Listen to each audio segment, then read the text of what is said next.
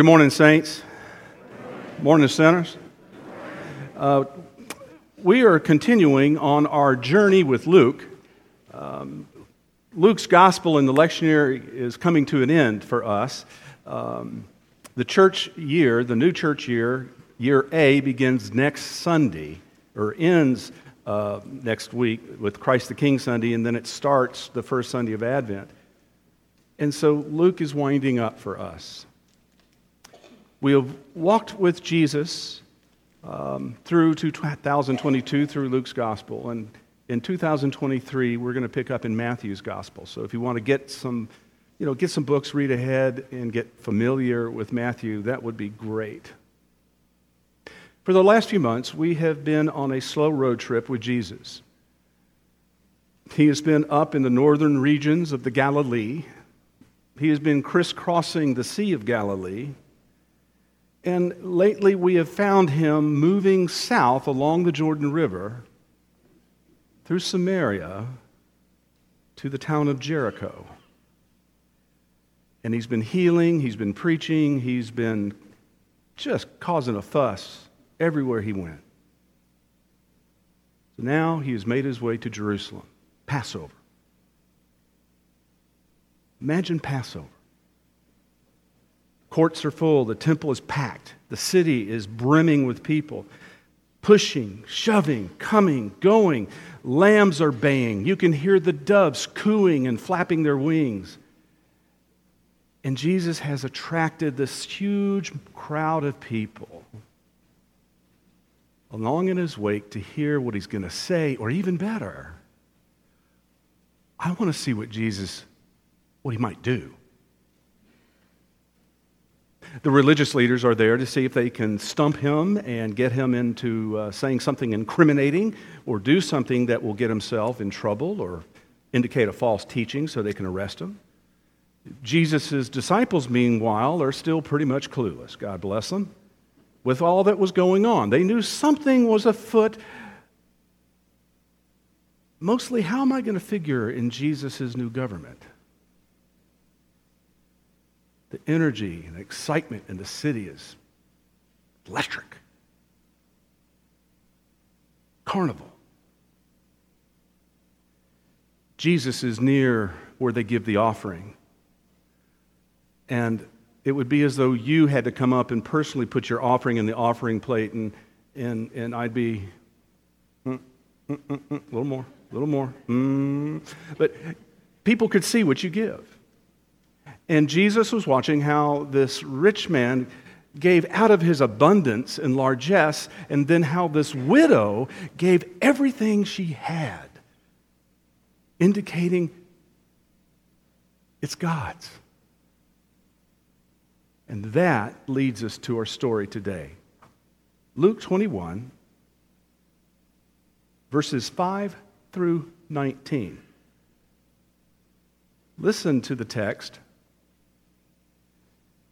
and listen how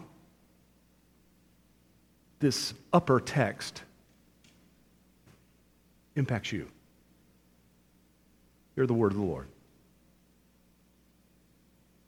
Now, when some were speaking about the temple, how it was adorned with beautiful stones and gifts dedicated to God, Jesus said, As far as all these things that you see, the days will come when not one stone will be left upon the other. All will be thrown down. And they asked him, but, but teacher, when will all this take place? What will be the sign that this is about to take place? And Jesus said, Beware that you are not led astray, for many will come in my name and say, I am he. The time is near. No, don't go after them. When you hear of wars and insurrections, don't be terrified, for these things must take place, but the end will not follow immediately. And then Jesus said to them, Nation will rise up against nation, and kingdom against kingdom. There will be a great earthquakes and famines in various places, plagues, and there will be dreadful portents and great signs from heaven. But Jesus goes on. But before this occurs, they will arrest you. They will persecute you. They will hand you over to the synagogue and to the prisons. And you will be brought before kings and governors because of my name. This will give you an opportunity to testify. So make up your minds not to prepare your defense in advance, for I will give you the words and the wisdom that none of your opponents will be able to withstand or contradict.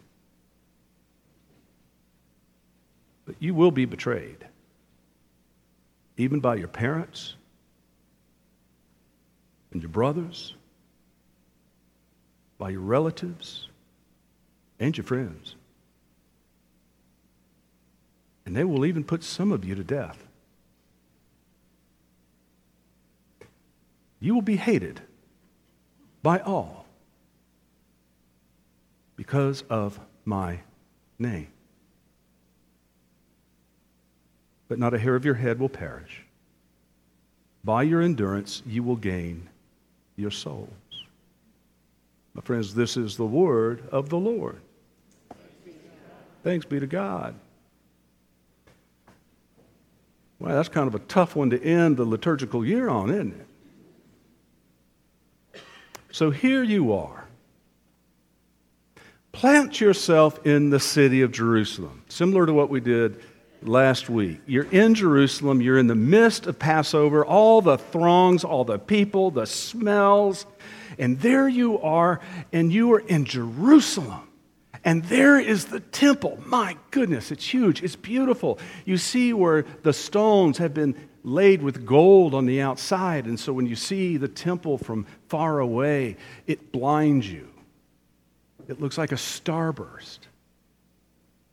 And, and, and you look at these stones, they're sizes of minivans stacked on, stacked on top of each other, smooth, beautifully white, gleaming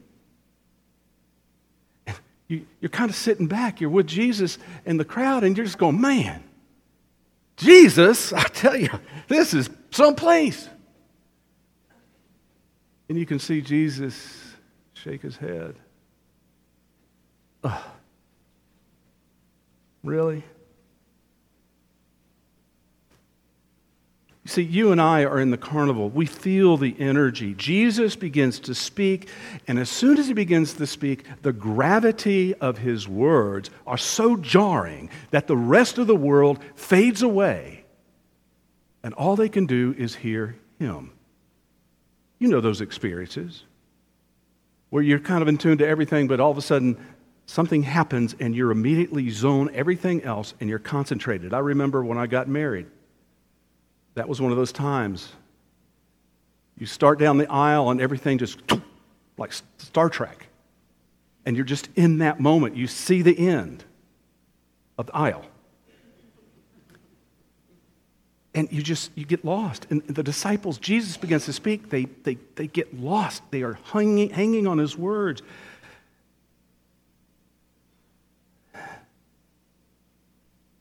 You were thinking, I was thinking it was going to be a tour of architecture and city aesthetics.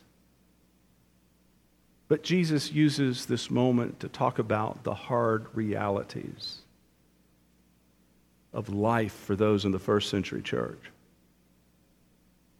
as well as his proclamation for the impending destruction of Jerusalem, which came to pass, by the way, some 40, 41 years after he made this proclamation.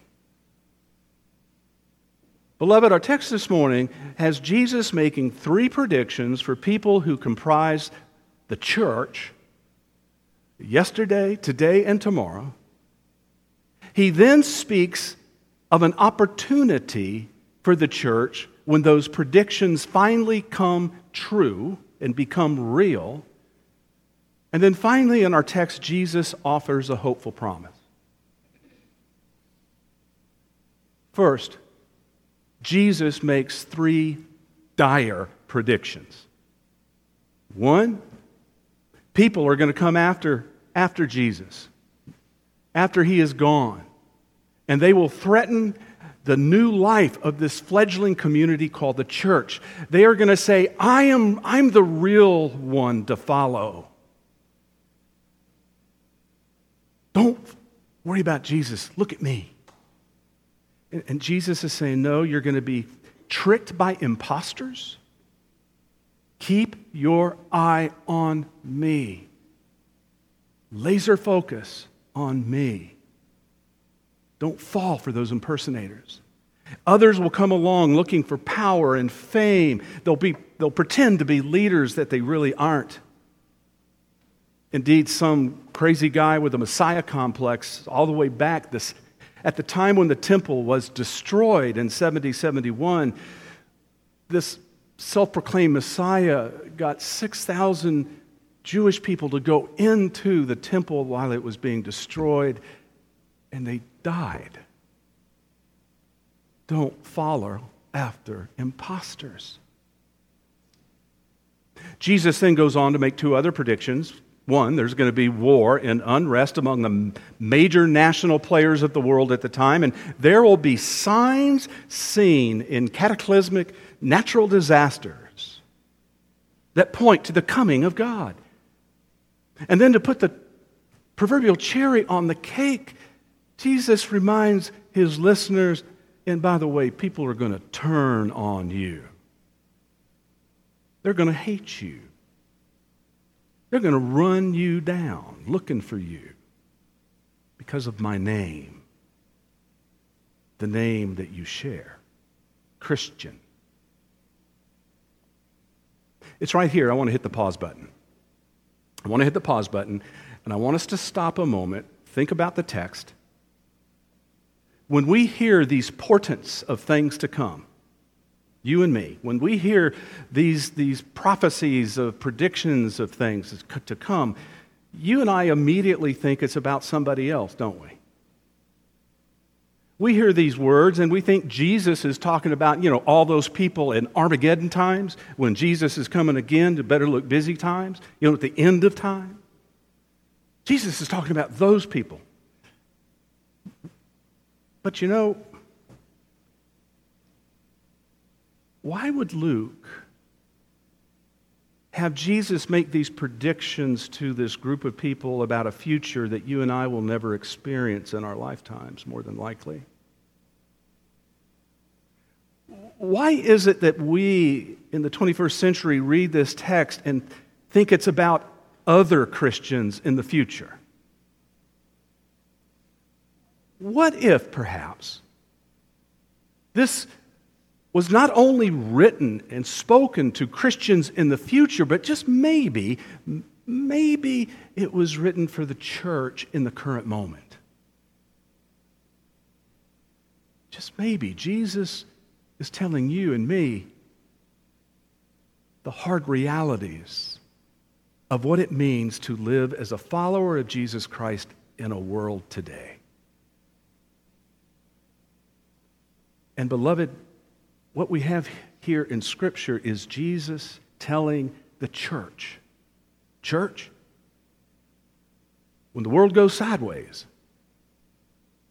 God's got an expectation that you will speak a word of hope. I mean, in our time, just think about it. Why does this have to be about the future? We've got religious leaders we've seen over the last 30, 40 years who've gotten populations all frothed up about God's coming again. We peruse our headlines from all over the world. We hear about the brutality of war in Ethiopia as well as in Ukraine. How can people do this to each other? We wonder. You and I live in Florida. So don't go telling us about natural disasters, thank you very much. We've already been through a pandemic, a plague. No, Jesus isn't necessarily talking about the future. I relate to what he's saying because we are living it now. So, what is Luke trying to do? I think Luke is telling you and me that when these signs take place And, and on this side of history, we can look back over time and see that these signs have been taking place over and over and over again for the last 2,100 years. But I think Luke says we are expected as followers of Jesus to be witnesses for Jesus in the world in the midst of the crazy suffering and hardship. The expectation is that you and I will testify. Professor Nancy Wakefield of Wabash College, she says, quote, testimony is usually reserved for the stories that declare how God brought the faithful out of slavery into freedom, how God made a way when there was no way, how God acted to save a distressed people. These peculiar words of Jesus in this passage, she says, tells us that when we, you, me, when we experience destruction, betrayal, loss, we, church, are to see these times as opportunities to testify. Now, each of us experience suffering in our lives. Each of us witness, have witnessed betrayal and brutality of other human beings. Each of us hurts, has been hurt. And Jesus expects you and me to take those hurts and share with others in the midst of the swirliness how we have been transformed by God in the midst of that hardship, that pain, the turmoil. Friends, we live in a world of natural, natu- uh, national, and personal disasters, just like the first century. And Jesus wants you and me, with our specific hurt, our specific pain, and share that with others so they can have hope in spite of the suffering, in spite of the world turning sideways. You see, my friends, it's only through Jesus that death has lost its power and influence. It's, it's only through Jesus the suffering of the world has been redeemed. And it's only through Jesus that sense can be made of nonsense and that hope can bud from the tiniest seed. Friends, what, what have you been through? What is your specific witness Jesus is or can use to bring healing and hope to someone around you? To those who are upset with you? To those who are persecuting you? Where, beloved, has God worked Easter miracles in your life's garbage and trauma? Where? What word of hope can you and I share and give others stemming from the hardness in our life, the pain, the suffering in our life? We are to testify. We're just to share what God has done for us, not what God can do for them.